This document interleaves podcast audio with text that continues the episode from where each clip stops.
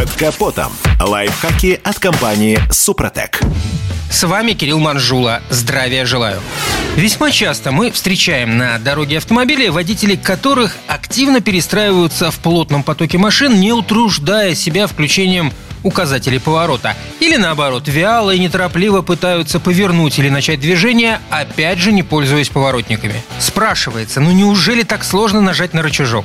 Ведь все учили правила дорожного движения и знают, что это необходимо. Возможно, речь идет о какой-то категории водителей с врожденными хамством и пренебрежением к людям. Похоже, что нет, ведь слишком разные люди оказываются замеченными в неиспользовании сигналов поворота.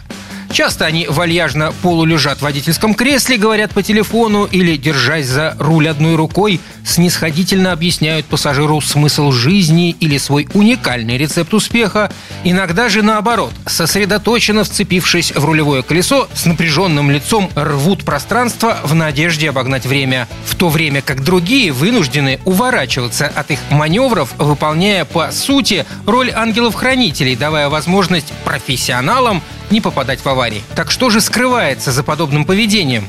Тут недавно на одном автомобильном ресурсе прочитал любопытное мнение на этот счет. Есть предположение, что всех этих людей объединяет одна любопытная черта – Просто их мозг не справляется с нагрузкой, вызванной управлением транспортным средством. Ведь чем выше скорость движения, тем большее количество информации водитель получает в единицу времени. А вот мозг, особенно не шибко тренированный, при этом быстрее не работает. Фактически уровень IQ водителя просто не соответствует скорости, на которой двигается машина. В результате он вынужден исключить из сферы своих интересов процессы, которые по его мнению, не так важны. Например, использование сигналов поворота. Хотя включение сигнала – это прежде всего безопасность. Так, на сравнительно безопасной скорости в 60 км в час за секунду автомобиль преодолевает почти 17 метров, а скорость реакции подготовленного спортсмена составляет унылые 0,3 секунды. Поэтому, совершая внезапный маневр без предупреждения, вы оказываетесь в зоне поражения других автомобилей. Причем факт того, что не происходит немедленное ДТП, по большей части является делом случая, не говоря уже о том, что это просто не очень вежливо.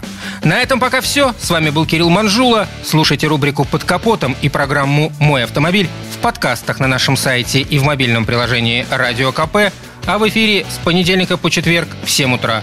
И помните, мы не истина в последней инстанции, но направление указываем верное. Спонсор программы ООО «НПТК Супротек».